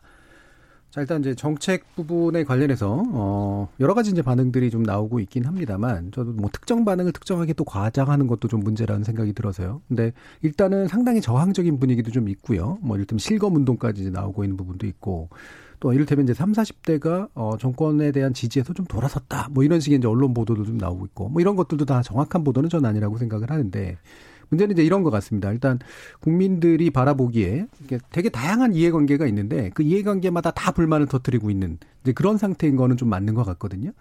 어, 권대중 교수님 이게 부동산 네. 전문가로서 네. 오랫동안 관찰해 오셨는데 이런 식의 이제 반응, 그 불만이 이렇게 각양각색으로 터져 나오는 거 어떻게 좀 해석하세요? 정부가 국민의 그 생각과 의견을 다 만족시킬 수는 없어요. 예. 그러나 정책은 일관성 있게 가야 돼요. 음. 어 그리고 또 어, 신뢰성은 그 어, 얻고 가야 되는데 아, 이번 정부는 이제 짧은 기간 동안에 부동산 가격을 안정화시킨다는 차원에서 너무 많은 대책을 내놨어요. 음. 어, 결국에는 그 이전 대책이 시장에서 어, 어떻게 그 안정화를 시키지 못했기 때문에 반복적 대책이 나오지 않았나. 이게 음. 국민에 대한 신뢰를 그 잃어버린 것 같아요. 예. 어, 특히 이제 그 정부 여당과 아, 부처 간에 어, 합의가 안 된 상태에서 최근에 음. 그린벨트 해제 문제가 왔다 갔다 예. 했잖아요. 이거 역시 마찬가지로 마음만 성급하고 어, 이게 그 방향을 잡지 못하다 보니까 국민들에게 신뢰를 잃어버리는 거 아닌가. 음. 그래서 불만이 많아진 것 같아요. 예, 알겠습니다. 예, 최윤영 부장님. 정부마다 사실 열 몇 번씩 음. 대책이 음. 나오는 거는 뭐 매번 뭐 모든 정부에서 그랬고요. 그래서 이거 뭐 스물두 번째 나와서 그거 자체가 문제는 아니고 그리고 정책의 일관성이 없었냐. 이 문재인 정부에서 그렇다고 생각하지는 않고요. 실수요자 보호, 그다음에 이제 투기 수요 억제라는 정책 일관성은 예. 뭐 2017년 출범부터 지금까지 쭉 가지고 가고 있다고 생각해요. 그래서 뭐 지금 뭐 재건축 이렇게 그린벨트 안 풀면 재건축을 그 푸는 거 아니냐 이런 생각들을 하고 계시지만 저는 그렇게 생각하지 않거든요. 예. 그러니까 그런 정도의 정책의 예상 가능성과 일관성은 있게 정부가 추진했다고 보고 이제 그린벨트에 관해서는 저도 좀 아쉬운 부분이 있습니다. 그런 부분에서는 뭐 어, 어떻게 생각하실지 몰라도 일단 서울 시내 주택을 공급하지 않겠다고 하는 정책의 일관성은 있는 것 같아요, 제가 볼 때. 예. 그거는 아니죠. 주택 공급을 안 하겠다는 일관성은 사실 박근혜 정부 때 그랬죠. 아니, 토지 입주 물량은 이전 정부부터 시작했던 것들이 이미 사업이 끝나서 종결돼도 네. 입주 물량이지. 이번 정부가 들어와서 어 저 다시 착공을 하면서 입주 물량 아직 안 남았어요. 음. 3년 만에 재건축 재개발이 나올 수가 없거든요. 네. 그러니까 이번 그 정부 이후에 어, 재개발 사업의 그 어, 사업을 초기에 시작해서 진행되는 것들이 얼마나 있는지 파악해 볼 필요가 있어요. 아, 그거는 정부가 계속 자료를 내고 있는데 네. 기존에 비해서 줄지 않았다라는 게 정부 발표입니다. 아, 그 잘못된 정책이에요. 그러니까 마치 자꾸 정부가 공급책이 없었다라고 아니요, 얘기하시는데요. 박원 시장이 들어오고 나서 작년 올해 어, 일몰제로 그 재개발 사업 지구나 이게 없어진 게 얼마나 있는지 아세요? 상당히 없었어요. 네. 그러니까 안 한다는 얘기예요. 예전에 아, 그거는 너무 많이 지나치게 지정해 놓은 거죠. 뭐 600개를 서울에 지정해 놔서 사실은 재개발 재건축 구역은 굉장히 제한적으로 해놔야 되는데 아니, 너무 2000, 많이 해놔서 2003년도 7월 1일 날 도시 및 주거환경 정비법이 시행되고 난 이후에 노무현 정부 당시에 2006년도 6월 30일까지 대도시는 정비사업 지구 지정을 예정 지구부터 하게 돼 있었어요. 서울 시내가 1,400군데였어요. 1,300군데였어요. 뭐 600개 얼마 많아요. 1,300군데가 지금 다 거의 없어진 겁니다. 없어지고 600군데 남았다가 지금 사업이 진행되는 존, 속된 데가 한 370군데 정도 남았거든요. 이게 이제 25개 구로 나누면 구마다 몇 개 안 되거든요, 사실은. 예. 이 주거 환경이 열악하고 도시가 아, 그 점점 슬럼화 된다 그러면 어, 보존적 가치가 있거나 또는 뭐 어, 우리가 그 뭐랄까 어, 그저 보존지 개발을 할 수 있다면 문제가 없는데 주거 환경이 열악하고 사, 새로운 환경을 바꿔야 될 지역을 해야 돼요, 사실은. 근데 규제가 강하게 되다 보니까 못 하는 거예요, 이게. 그게 시가 하기로 했다가 안 하게 된 부분도 있고 사실은 이제 지역에서 이제 추진하기로 했다가 스스로 이제 그냥 포기한 경우도 있고 수익률이 떨어져서. 예, 근데 모법을 고쳐서 못하게 하는 것도 있거든요. 예, 예. 네. 알겠습니다. 자, 그러면 음, 이 부분에 대한 얘기는 어떻게 생각하세요? 그러니까 뭐 스물두 번째 이제까지 뭐 대책이 나왔는데 어떤 사람은 아까 이제 최은용 사장님 말씀하신 것처럼 일관성 있었다. 집을 과도하게 갖지 말아라. 그리고 과도하게 갖는 사람한테 세금 부담 같이 시키겠다. 그리고 어, 전월세 쪽은 안정화시키거나 또는 최소한 세입자를 보호하겠다라고 하는 어, 목적에서 다양한 이제 방법들을 말해서 결과적으로 보면 물셀통을 계속해서 막아나가는 과정이었다. 라고 보시는 분들도 있고 또 어떤 분은 이제 아까 권 교수님 말씀해 주신 것처럼 이 엇박자가 난 여러 가지 정책들이 좀 섞여 있었다. 그래서 실패에 대해서 또 다른 것들을 더해가는 그런 과정이었다. 이렇게 이제 또 아까 보셨잖아요. 네. 지금 어느 정도 물셀터 막고 있다고 보세요? 아니면 저는 아니라고 봐요. 그러니까 네. 계속 가격이 오르는 거예요. 네. 만약에 정책이 처음부터 제대로 된 정책이었다면 문재인 정부 출범 초기인 2010년도 5월 달 가격이 3년밖에 안 된 지금의 1.5배씩 오르면 안 되거든요. 사실 음. 어떤 데는 뭐 더 많이 올랐죠. 어, 물론 물가는 거의 그 마이너스 상태예요. 지금 뭐 작년에 물가 1% 이하인데 저런데 물가보다 훨씬 많은 주택 가격이 올랐다는 얘기는 부동산 정책 자체가 잘못된 걸 확실하게 알 수 있는 거거든요. 예. 네. 최 소장님. 네, 꼭 그랬던 건 아니고요. 사실은 9.13 대책이 굉장히 강한 대책이었지 않습니까? 네. 그 이후로는 사실 주택가격이 굉장히 안정돼 있었어요. 그래서 2019년 상반기 평가할 때는 거의 2017년 정부 출범할 당시의 가격으로 전국적으로 돌아갔더라고요. 그런 상태에서 지금도 정부의 정책 실패를 예단하기는 지금은 많이 올라와 있는 상태입니다. 2019년 하반기에 안 올랐다고 생각하세요? 아니요, 올랐다니까요. 음, 음. 2000 그러니까 9 9.13 대책 이후에 2019년 상반기에는 안정적이었었다고요. 근데 음. 그게 이제 2019년 하반기에 굉장히 주택 가격이 많이 오르면서 전반적으로 주택 가격이 연간 상승률이 굉장히 높았죠. 뭐 주택 가격이 올랐다고 보는데요. 근데 그래 그래서 그러면 정부 정책이 결과적으로 실패할 것이냐와 관련해서는 저는 예단하기는 좀 힘들다고 아직은, 봅니다. 아직은 뭐, 네네. 뭐 결론을 나는 건 아닌데 네. 지금까지 지내온 걸로 봐서는 어, 전월세 가격부터 매매 가격이 너무 많이 올라서 정말 서민들은 힘들게 됐거든요. 아까 계속 말씀드렸지만 전월세 가격은 상대적으로 다른 때에 비해서 평균적으로 보면 그렇게 많이 오르지 않았고요. 음. 매매 가격은 상대적으로 다른 연도에 비해서도 많이 올랐습니다. 음. 예. 그 부분은 이제 명확한 팩트이고요. 그런데 이제 그러면 그 매매가가 계속 이럴 거냐와 관련해서 좀 저는 다르게 전망하는데요. 왜냐하면 617과 710이 굉장히 강한 대책이고 예. 사실 정부가 약 이런 측면이 있었던 것 같아요. 주택 가격이 사실 오를 때랑 떨어질 때랑 어떤 게 더 문제가 될 거라고 생각하십니까? 사실은 떨어질 때가 네, 훨씬 네. 문제이기 때문에 예. 정부가 그 부분에 관해서 확실한 사인을 보여주지 않았어요. 음. 그러니까 2017년 정부 출, 출범할 때 그래서 정부가 정말 주택 가격을 안정시키거나 하향시킬 의지가 있느냐에 관해서 사실 조금 의심스러운 장면들이 전혀 없지 없진 않았거든요. 음. 그런 장면들이 있었는데 이번에 617과 710을 통해서는 확실한 사인 주택 가격을 어떻게든 안정시키겠다라는 걸 보여줬기 때문에 음. 저는 하향 안정화 될 거라고 생각합니다. 아, 문제는요. 한번 올라간 가격이 내려오지 않는다는 게 문제예요. 예를 들어서 뭐 5억짜리가 10억이 되면은 5억짜리였는데 10억 되는 게 다시 5억 되는 게 아니고 정부가 어떤 정책을 내놔도 10억을 유지하거나 떨어져 봐야 9억이거든요. 음, 그렇진 않죠. 서민 입장에서 볼 때는요. 정말로 외환위기가 오기 전에는 주택 가격이 그렇게 반토막 나진 않아요. 그러니까 이미 올라간 가격을 다시 원점으로 돌린다고 어, 대통령께서 말씀하셨잖아요. 그건 정말 불가능한 일이에요. 그러니까 정책으로 떨어지는 게 아니라 이제 어떤 외적 경제 충격이나 이런 거로 네. 떨어지게 된다 뭐 이런 만약에 그렇게 떨어진다면 네. 이게 연착륙이 아니라 경착륙이라 국가적 문제가 돼요. 경제적 음. 문제가 오르기 전에 잡았어야 되는데 지금 굉장히 입장에서 볼 때는 너무 단기간에 많이 올랐기 네. 때문에 네. 오히려 지금 빨리 빼는 게 맞다고 생각합니다. 음. 이 부분들이 예, 아니 그러니까 떨어져야 맞다고 생각하는 거죠. 그래야 국가 경제에도 부담이 안 되고 지금 저희가 그런 분석을 해봤거든요. 네. 최고점에 비해서 30%뭐 하여튼 최고점에 팔린 아파트들이 얼마나 될까 많지 않아요. 지금 주택 가격 가격이 굉장히 많이 올랐다고 생각하는 거는 뭐 수천 채 단지에 네. 한 20채 정도가 그렇게 팔렸더라고요. 음. 최고가에. 그러면 사실 이 가격이 빨리 그러니까 지금 최고가가 뭐 한 20억 정도를 찍었는데 음. 그 정부 출범할 때 한 12억, 13억 하던 아파트들이 그렇게 됐거든요. 그러면 이게 빨리 15억 뭐 그렇게 떨어지는 게 국가 경제에 덜 부담이 되는 거지 계속 유지가 된다면 더 큰 문제가 그러니까 지금 그러면 정책으로 그러니까 외적 충격이 없어도 이를테면 그렇게 팍 하고 올라왔던 그 부분적인 것들을 꺾어서 잡는 것까지는 가능하다 이렇게 보시는 건가요? 예, 정책이 확실히 확실한 사인을 주면요. 예. 그러니까 정책에서 사실은 아까 약간은 주택 가격을 잡을 의지가 있는 거야 없는 음. 거야라는 그런 때가 있었어요. 이제 예. 분양가 상한제를 뭐 동별로 규, 규제한다든가 이런 이러는 시점에 그다음에 뭐 그 종합부동산세를 시장에서 예상했던 것보다 훨씬 낮게 한 발표를 한 적이 있었거든요. 예. 이런 이런 시점마다 약간 정부가 정말 주택 가격을 잡을 의지가 있는지를 의심하게 하는 장면들이 있었지만 요번에는 확실한 사인을 줬거든요. 그렇다라면 시장이 이것에 맞춰서 움직일 거라고 생각합니다. 예. 제가 볼 때 이번에 그710 어, 대책은 주택 시장 안정화에 초점을 맞추긴 했지만은 거기에 직물적 과세가 또 있다고 봐요 저는 음. 음. 그 이유가 아, 강남에 지금 뭐 10억, 15억 가던 게 30억 가까이 올랐다면 그 30억 갖고 있는 사람들이 무소득자 같으면 퇴직자 같으면 집을 보유할 수가 없어요. 1주택자에게는 거의 영향이 없고요. 아니요. 지금 다주택자와 잘못 알고 계세요. 1주택자도 지금 종합부동산세가 0.5에서 0.5좀 올랐어요. 예, 누진과들 오르고 있어요. 장기 보유한 분들에게 그것만 빼줍니다. 예, 예, 네. 예. 네. 장기 보유한 분들은 네. 그리고 그 은퇴하신 연령이 많으신 분들은 80%까지 세액 공제를 해주는데 아, 60, 못 보유한다 이건 말이 안 되는 거죠. 60세 이상 뭐20% 그러니까 장기 보유의 네. 노령자인 경우가 그럴 경우만 그래요. 네. 네. 네. 그러니까 예를 들어서 뭐어그 도심지 또는 뭐그 그 고가 주택이 있는 지역은 우연찮게 예. 어뭐 병원도 가깝고 해서 주택을 샀다면 그 사람들은 보호받을 권리가 없어요. 그러니까 20억짜리 그 강남의 아파트에 종합부동산세가 아직 100만 원이 안 되는 게 현실이지 않습니까? 그런데 징별적 과세라고 얘기하는 거 지금 언론이 너무 쉽게 뭐 세금 폭탄이다 얘기하는데 재산세는 세율 자체가 0.001이잖아요. 이, 이게 그러면은 1억이면 세금이 개인적으로 10... 네. 종합부동산세가 2005년도 만들 때의 그 취지가 부유세였잖아요. 예. 부자세였잖아요. 음. 지금은 보통세로 바뀌어, 바뀌어야 돼요, 이게. 왜 그런가 하면, 당시에 그 2009년도 MB정부 당시에, 어, 그 1가구 1주택일 경우에 9억 원을 공시가격 9억 원이었습니다.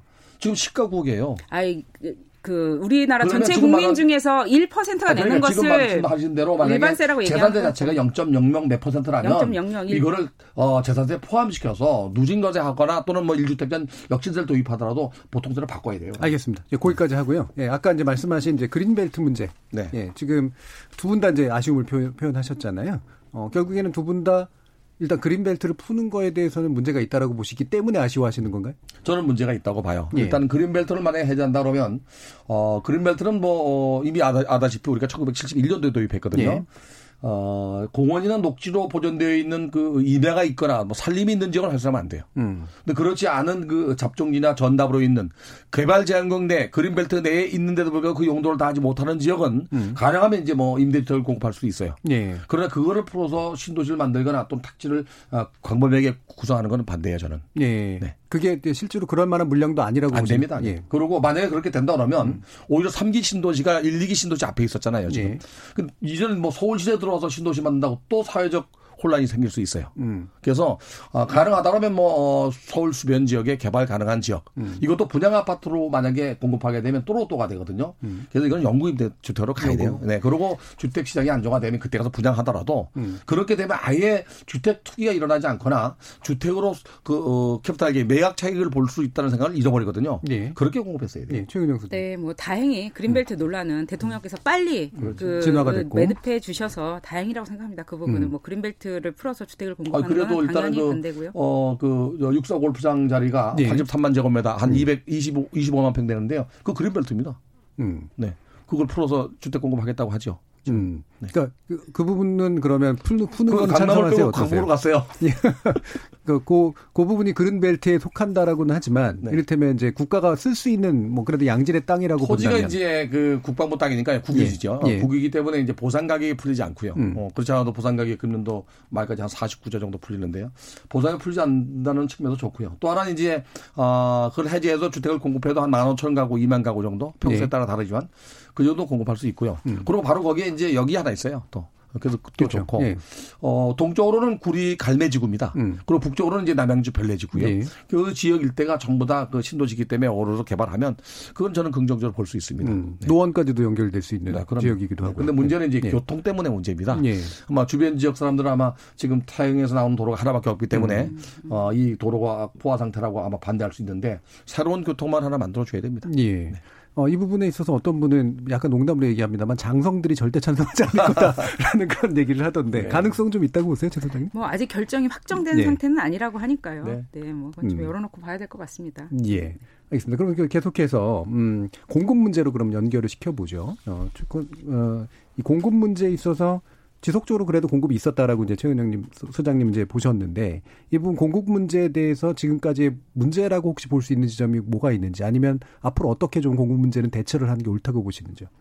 네, 공급이 사실은 공급 대책이 없었다라고 하는 게 좀 과도한 지적이라고 음. 계속 말씀을 드렸고요. 예. 사실은 뭐 수도권에 77만 호로 공급하고 3기 신도시를 통해서 사실은 3기 신도시를 꼭 공급해야 했느냐라는 음. 것도 논란이 있을 예, 수 예. 있거든요. 예. 지금 뭐 더더군다나 수도권 집중 현상이 이렇게 강화되고 있어서 인구의 50% 이상이 수도권에 사는 상황에서 음. 이런 논란들이 있음에도 불구하고 이제 주택 가격을 안정시키기 위해서 정부가 상당히 많은 공급을 했잖아요. 근데 이제 그 부분과 관련해서 서울 도심에 공급하려고 했던 계획이 예상처럼은 빠르게 진행되고 있지 않은 걸로 알고 있거든요. 예. 그러니까 3기 30만 호 공급할 때도 4만 호가 수도권에 이제 서울 안에서 공급하고 있는 물량 물량이었는데 그런 부분들에 대해서는 좀 아쉬움이 있습니다. 음. 그러니까 정부가 발표는 했는데 그 예상 생각보다 진척 속도가 느리다. 그 부분이 왜 그러는지 원인은 뭐 제가 아는데요. 이제 그 지자체 도시계획위원회 같은 데서 네, 가면 네. 공공임대주택 짓는다 그러면 뭐 나서서 반대하시는 분들 굉장히 많더라고요. 음. 이런 것들 때문에 그 속도가 굉장히 좀 진행이 되고 있지 않아서 정부가 그 부분을 좀 챙겨 주셨으면 하는 바람이 있습니다. 그러니까 예. 기, 이미 발표한 공급 계획이 제대로 추진되고 있는지 음. 그다음에 5월 6일 올해 5월 6일 날에도 사실 서울 도심에 7만 원 공급을 얘기를 그렇죠. 발표를 했었거든요. 예. 그런 것들이 제대로 추진되고 있는지 이미 발표한 공급 계획들이 잘 되고 있는지에 관해서 정부가 좀 잘 챙기는 것이 필요하리라고 생각합니다. 음. 권 교수님 저는 뭐 서울에 도시 토지가 이제는 없잖아요. 음. 그래서 서울에 새로운 택지를 개발하는 건 불가능하고요. 음.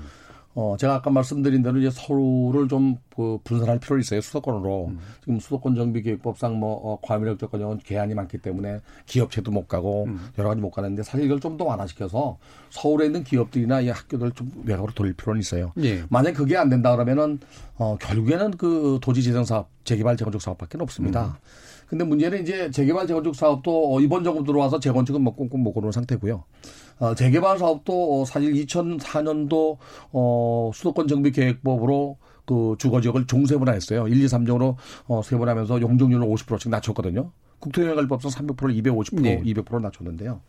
이걸 좀 완화해서 좀 높일 필요가 있고요. 그러면서 음. 어 2014년도 박원순 시장이 취임하면서 어, 주거 지역의 스카이라인 자체가 그 당시에 49층까지 지을 수 있었는데 네. 이걸 35층으로 낮췄어요. 음. 이것도 좀 완화해서 compact city처럼 개발할 필요가 있어요. 음. 지금 뭐 미국이나 일본이나 아, 다른 나라들 거의 다 그렇게 가고 있거든요. 고밀도로 개발하고 있습니다. 물론 이제 환경 문제나 교통 문제는 뭐 선결 문제가 있으니까 그럼 또, 또 다시 또 연구해야 되겠지만 예를 들면은 그 이번에 5월 6일 날 아까 말씀하셨지만은 어 7만 가구를 서울 수도권에 공급한다고 하는 건 서울 어, 서울에 굉장히 음. 긍정적인 어 제가 긍정적이라고 판단했었는데요. 어, 용산 역세권 그 개발 중에서 그 밑에 기지창 지역에 예. 임대주택 뭐 4만 4천 호, 또 그냥 어, 분양택 4천원, 네. 8천 원을 공급하겠다고 하는데 거기가 사실은 그 지하철 1호선, 4호선, 분당전 연상선이 들어가고 어, GTX, KTX까지 국철이 지나가는 아주 교통의 요지입니다. 음. 조금 걸어 나가면 뭐 한강이 있고 또 예. 서울 도심도 가까운데 거기다가 주택을 공급한다 그러면 아마도 정말 분양받으면 또올 거예요. 예. 저는 그런 것보다는 오히려 거기를 고밀도로 개발하는 고밀 개발하는 게 맞다고 봐요. 음. 어, 그 땅의 용도가 상당히 좋은 자리라면 최대로 이용하는 게 최대로 이용하는 게 맞지. 거기다 단독주택 짓는다고 효용성 있겠어요? 음. 그래서 그냥 그 스카이라인 35층으로 제한돼 있잖아요, 이미. 35층 이하로 지을 거란 말이죠, 거기는 다. 일반 주거 지역으로 만약에 개발한다면 예. 그것보다는 주택 공급이 부족하니까 아 그렇게 compact city처럼 좀 고밀도를 개발하듯이 주요 지역의 그 재개발 재건축 사업 지역에서도 거점 도시가 될 수 있는 그 주변 지역은 그렇게 좀그 어, 차등 적용해서 예. 좀 공급을 늘릴 필요가 있다고 생각해요. 네, 그 부분은 정부에서 음. 그 아직 확정됐다고는 하지 않지만 네, 네. 그러니까 뭐 중심 상업 지역으로 해서 용적률을 상당히 높이고 고밀 개발할 계획도 가지고 있는 것 같습니다. 그렇죠. 네, 일단. 뭐 정부가 발표했어요. 네. 그런데 이제 재개발 재건축을 규제를 완화하자라는 것은 결국에 제가 아까 말씀드렸지만 그렇게 가지는 않을 거라고 생각을 하거든요. 네. 결국에 그 개발의 속도를 높인다라는 건 결국 서울에 굉장히 비싼 아파트, 고가의 아파트를 그 공급하는 거란 말이에요. 그럼 그러면 집값이 떨어질 리가 없잖아요. 비싼 상품이 계속 시장에 공급되는데. 지금은요. 사실은 어떤 정책을 내놔도 집값을 못 잡아요. 솔직히 솔직히 말씀을 드리면요 유동성 작업이 지금 너무 많잖아요. 음. 이 유동성 작업을 거둬들이지 않는 한요 정부가 어떤 대책을 내놔도 주택 지금 전문가들과 언론이 계속 그렇게 예상을 음. 하면 음. 못 잡을 것 같아요. 네. 그러니까 음. 계속 그렇게 하시면 근데 저는 그렇진 않다고 보거든요.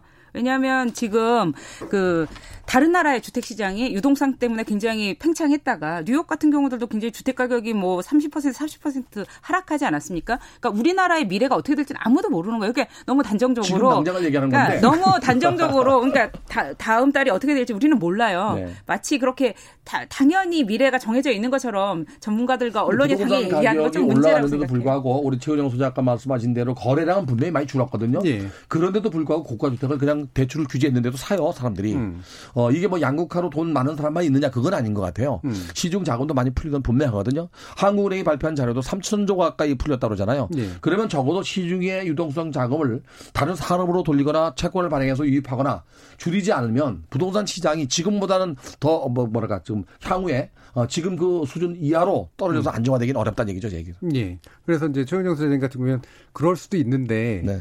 자꾸 그걸 전문가들이 강조하면 네. 심리적으로 자극을 받지 않겠냐 또 이런 우려도 좀 네, 있으신 그렇죠. 거잖아요. 전문가들이 네. 마치 미래를 완전히 아는 것처럼 안 예. 떨어진다 이러면서 사실은 그 기대 심리가 굉장히 중요한 역할을 하고 음, 있었던 것 같거든요. 네. 네 음. 그런데 그러니까 자꾸 그런 얘기들을 언론과 대부분이 이제 그런 얘기들을 쏟아내고 쏟아내고 있는데 확실히 그럴 것이냐 알지 못하고요. 그다음에 강남에 아까 20억짜리 아파트는 20억에서 18억, 15억 금방 갑니다. 음. 한달 사이에도 가요. 네. 지금 뭐 제가 그 최근에도 찾아보니까 그 20억이었던 있던 아파트가 한 18억 정도까지 떨어졌더라고요. 음. 그럼 18억에서 이게 떨어질 거라고 예상이 되면 15억으로 떨어지는 건 금방이에요. 그런 상황이기 때문에 그게 이제 실거래가로 아, 그렇게만 되면 참 좋겠네요. 아니요, 계속 네. 움직여요. 네, 네. 그 아, 움직이는 거예요, 아파트 가격은. 그래서 제가 그 저도 부동산 학을 지금 30년을 했잖아요. 부동산 가격이 올라가게 반토막 난 적은 외환위기밖에 없었어요. 30% 떨어졌죠. 그러니까 그 반토막 떨어지 예, 반토막과 예. 이런 많이 떨어지는 그때밖에 없었어요. 외환위기하고 2008년 뭐 2008년도에는요 예. 중장기적으로 갔어요. 예. 왜 그런가면 2008년도 떨어진 거는 외환위기보다는 2008년도 말까지 공급량이 너무 많았어요. 그것까지 2000, 네. 네. 2009년도 1월 1일부터 민간 택지 분양가 상한제를 시행하겠다고 해서 모든 건설사들이 2007년 8년도 엄청 공급을 많이 해서 음. 2009년도 1월 달에 미분양 주택이 16만 6천 세대가 넘었어요. 근데 지금 요번에 617 710 대책에서 법인에 관해서는 정말 강한 대책이 나왔거든요. 그렇죠. 예. 정말 상상할 수 없는 정도의 강한 대책이 나왔기 때문에 법인들은 팔지 않고는 견디기 저는 힘들 그건, 것이라고 생각해요. 네, 그거는 잘한 것 그쵸? 같아요. 네. 그 음. 법인 내에서 굉장히 상당한 물량이 나올 것이고 이러면 주택 가격이 안정될 것이냐 좀 더 지켜봐야 되는 상황이라고 근데 그 물량을 파악할 수는 없는데 개인이 법인을 설립해서 주택을 매입하는 사람이 상당수 있다고는 봐요. 2017년 자료에 의하면 한 40만 호 정도 되는 어, 걸로 맞네요. 나오더라고요. 네, 네. 근데 법인을 설립해서 주택을 매입할 이유가 없거든요. 그는 그런 분명히 정부가 강하게 규제를 잘하는 것 같아요. 예. 네.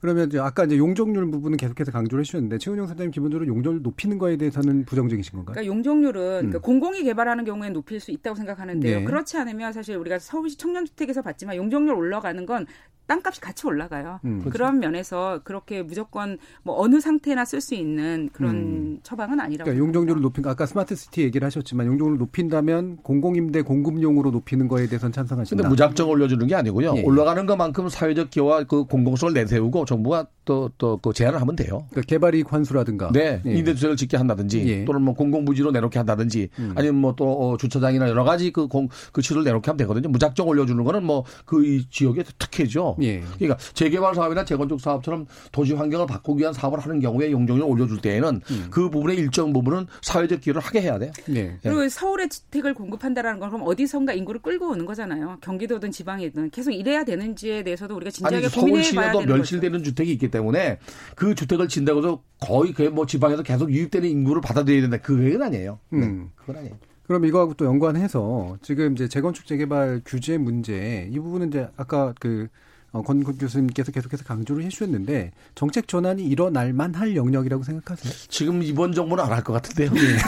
그러니까 얼마나 일관성 있게 계속적으로 제가 말씀드린 이유는 네. 어, 이미 법을 바꿔놨기 때문에 바꾸진 않을 것 같고요. 음. 단지 이제 공공재개발 사업은 확대할 가능성이 높아요. 음. 이 공공재개발 같은 경우는 주민들이 원한다면 수익성을 개선하면서 임대주택 공급을 늘리는 거거든요. 그 부분을 주민들이 얼마나 받아들일지가 문제예요. 음. 왜 그러냐면 임대주택과 분양주택을 동시에 짓기 때문에 그게 가장 큰 문제인데 그렇지만 않다면 주택 공급을 늘리는 데는 좀 효용성이 있다고 봐요 저는. 음. 근데 어, 이 재건축과 재개발 차이가 뭐냐면요. 재개발 사업은 일정 부분이 그 어, 도시 기반 시설로 나가야 되거든요. 그렇죠. 어, 음. 왜냐면 뭐 도시 기반 시설이 아주 열악한 지역이기 때문에 음. 그런데 재건축 사업 같은 경우는 기존에 도시 기반 시설이 되어 있으면서 노후 분양할 뿐이기 때문에 이쪽은 아마 계속 규제하지 않겠나. 음. 그러면 결국에 재건축 아파트에 살거나 또는 연립이나 다세대 주택에 사는 사람들은 불이익을 당할 수밖에 없어서 음. 어 계속적으로 이번 정부가 아마 규제할 것 같아요. 아니, 정부가 뭐 꽁꽁 묶어 있는 건 아니라 할 사람들은 하는 거죠. 재건축, 둔촌 주공 같은 거 재개발, 재건축 하지 않습니까? 어, 이전 정부 네, 네. 이전부터 했어요. 음. 지금 정부 그러니까 거 아니고. 정부가 못하게 하는 게 아니라요. 아니, 그러니까, 그러니까, 지금 그, 이전 정부 이전부터 시행되던 그 사업들은 조합원들이 있기 때문에 중단할 수가 없어요. 가요, 가기는. 예. 그런데 새로운 사업이 안 가다 보면 향후에 주택 공급이, 어, 우리 그렇잖아요. 옷이 아무리 많아도 1년, 2년, 3년 지나면 새로운 신상품 원하잖아요. 아니, 새로운 사업도, 사업도 정부가 뭐 조합을 조, 조합 추진위를 만들고 조합을 추진하는 조합을 만들고 이런 것들을 방해하는 게 아니지 않습니까? 아, 뭐 마치 뭐, 뭘 아니죠. 법으로 규제를? 분양가 그 동인을 떨어뜨린다 뭐 이런 분양가 상한제로 예. 그 가격을 통제하죠. 예. 그다음에 안전진단 강화 때문에 재건축 같은 경우 안전진단 통과하기 어렵습니다. 음. 2차에 걸쳐서 그다음에 만약에 개발 이익이 남으면 3천만 원 넘게 되면은 최대 50%까지 어 지난 지난해 12월 27일 날 재건축 초과이익 환 수제가 합헌됐잖아요. 그러니까 이 갖고 가죠. 저는 거기에 대한 불만이 개인적 불만이 있어요. 예. 그 분양을 받은 로또된 아파트 재건축을 해서 저렴하게 받은 그 소분양자는 세금을 하나도 안 냅니다. 음. 지금 예그 저도 말이 빠른 편인데 두 분도 말이 엄청 빠르셔서 화가 나가지고 점점 빨라지시는 것 같아요. 네. 그런데 그 재건축 재개발 네. 규제 완화를 박근혜 정부 때 했죠. 네. 2014년에 네. 그 규제 완화의 여파가 지금의 주택가격 상승이라고 저는 상당 부분이 그 원인이라고 생각을 네. 하거든요. 네. 그 그때 재건축 아니 그러니까요. 그래서 그걸 풀었던 거고요. 계속 2014년 이후로 2015년, 2016년 계속 올라가는 경향이 아니, 지금도 정확히 하셔야 될 게 박근혜 정부가 재건축 시장을 푸는 건 2005년도 15년도 1월 1일부터 해서 그렇죠. 어, 민간택지 분양가 상한제 폐지했고요. 음. 그다음에 재건축 초과이익 환수를 2017년까지 연기했습니다. 음. 그래서 이제 강남 지역의 아, 주택 시장이 살아나면서 사실은 나쁘게 말하면 불이 붙은 거죠. 음. 그렇죠. 네. 이렇게 해서 가격이 오르기 시작했거든요. 네. 네. 이번 정부가 이제 그래서 거꾸로 이제 규제하기 시작했는데 음. 사실은 규제 일변대로 가게 되면 결국에는 주택 공급도 줄고 주거 환경도 악화되니까. 근데 이거는 꼭 말씀드리고 음. 싶습니다. 규제는 바로 작동시킬 수 있어요. 재건축 네. 초과이익 환수제 같은 거 바로 못하게 하죠. 박근혜 정부 때 네. 그랬잖아요. 네, 그런데 사실 분양가 상한제나 재건축 초과이익 환수제를 규제 수단으로 쓰려고 할 때는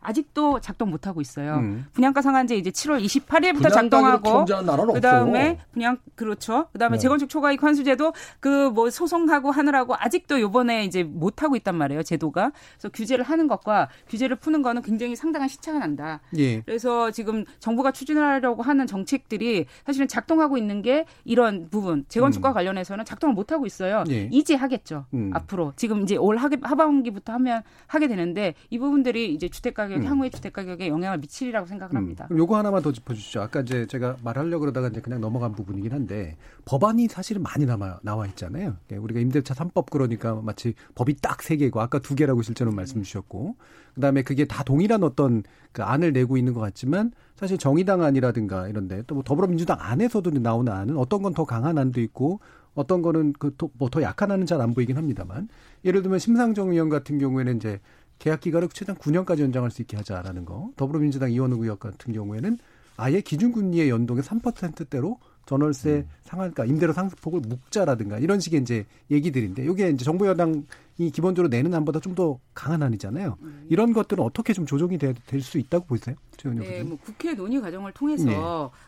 그할 것 같은데 지금은 이제 저희가 제일 우려하는 거는 음. 이 플러스 2 정도로 갈것 네. 같다. 4년이면 좀 너무 음. 짧지 않느냐. 음. 사실 애들이 학교 아이들이 학교 다닐 때도 6년 정도는 걸리잖아요. 뭐 초등학교도 6년이고 중고등학교도 그래서 음. 한 6년 정도 이상은 계약갱신 연장이 돼야 되는데 근데 지금 분위기상으로는 2 플러스 2 정도로 갈 거라고 생각합니다. 국회 논의를 예. 거치는 과정에서 이제 하나의 단일 안으로 나오지 않을까 싶습니다. 음. 권 교수님 어떻게 저도 일단 뭐 그 공공임대주택이나 또는 그 임대주택 등록을 할 당시에 4년 또는 8년을 했잖아요. 그렇다면 뭐 어, 우리 최은영 소장 얘기처럼 어, 2 플러스 2, 4년 정도 갈 것 같아요. 일단 4년. 아, 근데 우선 뭐, 이렇게 뭐, 무기한 하자든지 또는 뭐, 2 플러스 2 플러스 2로 가는 거는 음. 협상 테이블에 내놓고 협상하려고 길게 됐는지 몰라도, 음. 아, 거기에 미치는 그 시장 파장 굉장히 크기 때문에 아마도 4년 정도 갈 것 같아요, 저는. 음. 네, 저는 뭐, 개인적으로는 2 플러스 2 플러스 2, 뭐, 3 플러스 3 해서 6년 정도로 가는 게. 계속 가는 걸 네, 좋아하는군요. 네, 아니, 그렇지 않으면 아이들 키우다가 그냥 이사 가야 되고 이런 상황이 발생하지 네, 않습니까? 네, 4년으로는 부족하다. 네, 네, 음, 네. 알겠습니다. 자, 이제 그 내용을 좀 정리할 때가 돼가지고 요. 어, 뭐, 여러 가지로 아까 보니까 말 빨라지신 게 이제 짜증이 나서 그렇다는 말씀을 주셨는데 여러 가지 생각들이 좀 많으실 것 같아요. 어떤 부분은 좀 필요하다고 보시는 것도 있고 어떤 부분은 좀 네. 과도하다고 보시는 것도 있고 좀 일단 실효성 측면에서 요거는 좀 정책 정부가 좀 신경 써달라. 라는 주문하고 싶으신 부분 있으시면 저는 분명하게 그 가격이 오르는 원인이 공급이 부족하다 수요가 많기 때문에 정부가 공급을 해야 될 때는 분명히 해야 된다고 생각돼요. 음. 규제가 능사이 아니라고 생각해요. 그래서 어 정비 사업으로 공급을 하던 뭘 공급하든 간에 정말로 공급할 때는 공급을 해야 된다는데 해야 된다고 생각하는데 공급과 수요를 동시에 억제하기 때문에 가격이 더 오르는 거 아닌가. 음. 저 그리고 또 한 가지는 이제 그 정부가 실수요자의 개념을 생어, 세계 최초 주택 구입자와 어, 신혼부부 희망 주택을 공급하듯이 신혼부부만 그 저 실수요자로 보는 것 같아요. 네. 일반적인 무주택자, 소위 말하는 집을 갖고 있다 팔아서 무주택자가 됐던 갖고 있다 사업이 뭐 망가져서 또 팔 수도 있잖아요. 네. 그런 네. 무주택자들. 그리고 뭐 지방에 집이 있다가 팔고 올라와서 무주택자로 된 사람들. 음. 이런 사람들도 실수요자로 보고 좀 끌어안았으면 좋겠어요. 음, 실수요자 네. 범위를 좀 더 넓혀서 네. 생각해달라라는 말씀이셨네요. 최은영 소장님. 이게 이제 전월세 상한제 계약갱신 정부권이 도입될 때 가장 우려되는 지점 중에 하나는 이게 전세 월세화 경향이거든요. 음. 그럼 이럴 때 어떻게 전환을 할 것이냐, 어떤 기준에 따라서 그 부분은 좀 정교하게 봐서 예. 그러니까 전세가 월세로 전환될 때 과도하게 임대료가 상승하지 않도록 하는 음. 부분에 있어서는 좀 정부가 고민할 필요가 있다고 생각이 됩니다. 예. 그러니까 전세가 월세로 바뀔 때 이제 어느 예, 정도 전환율이라는 전환율 건 지금 주택 임대차 보호법에 그 전환율에 관한 규정이 있거든요. 음. 그래서 그 전환율도 좀 잘 들여다 봐서 네. 예, 그게 전세에서 월세로 바뀌어도 세입자들의 부담이 증가하지 않는 방식이 되도록 예. 그 전환율에 관해서 좀 잘 들여다봐야 될 음. 부분이 있을 것 같습니다. 예. 그러니까 아무래도 이제 임대인들이 이거를 전세로는 더 이상 안 될 것 같으니까 월세로 바꾸면서 이제 사실은 약간 꼼수를 쓸 가능성이 있다. 네, 근데 그 부분도 근데 이제 전세가 그럼 없어질 것이냐 그렇게 음. 생각하지는 않고요. 네. 네, 왜냐하면 왜냐하면 저희가 뭐 사실 금, 금리가 굉장히 역사상 최저로 떨어졌는데 예. 금리 떨어지면 전세가 다 없어질 것 같이 예상들을 했지만 실제로는 그런 현상은 일어나지 않고 음. 오히려 전세는 더 비율이 높아졌 아니 오히려 월세도 늘어날 거로 봐요. 근데 네. 이제 그 전환율 같은 경우는 어, 매달 한국감정을 발표하고 있어요. 예. 그래서 예. 법을 만들 때 아마 그게 첨지할 거다. 알겠습니다. 네. 예, 지금 뭐 청취자들이 몇 가지 더 의견 주셨는데요. 어, 전문가들의 포스가 느껴지는 논쟁은 있었으나 전문가들의 힘이 느껴지는 긴장감 넘치는 토론이었다고 김미희님 얘기해 주셨고 이진수님은 라디오로 듣다가 어떤 두 분이 그렇게 랩을 하시는지 궁금해서 들어보셨다고 합니다. 오늘 여러 가지 이야기 아주 어, 깊이 있게 해주신 두 분께 감사드립니다. 명지대 부동산학과의 권대준 교수 그리고 한국도시연구소의 최우정 소장 두 분이었습니다. 감사합니다. 감사합니다. 네. 저는 내일 저녁 7시 20분에 다시 찾아뵙겠습니다. 지금까지 KBS 열린 토론 정준이었습니다.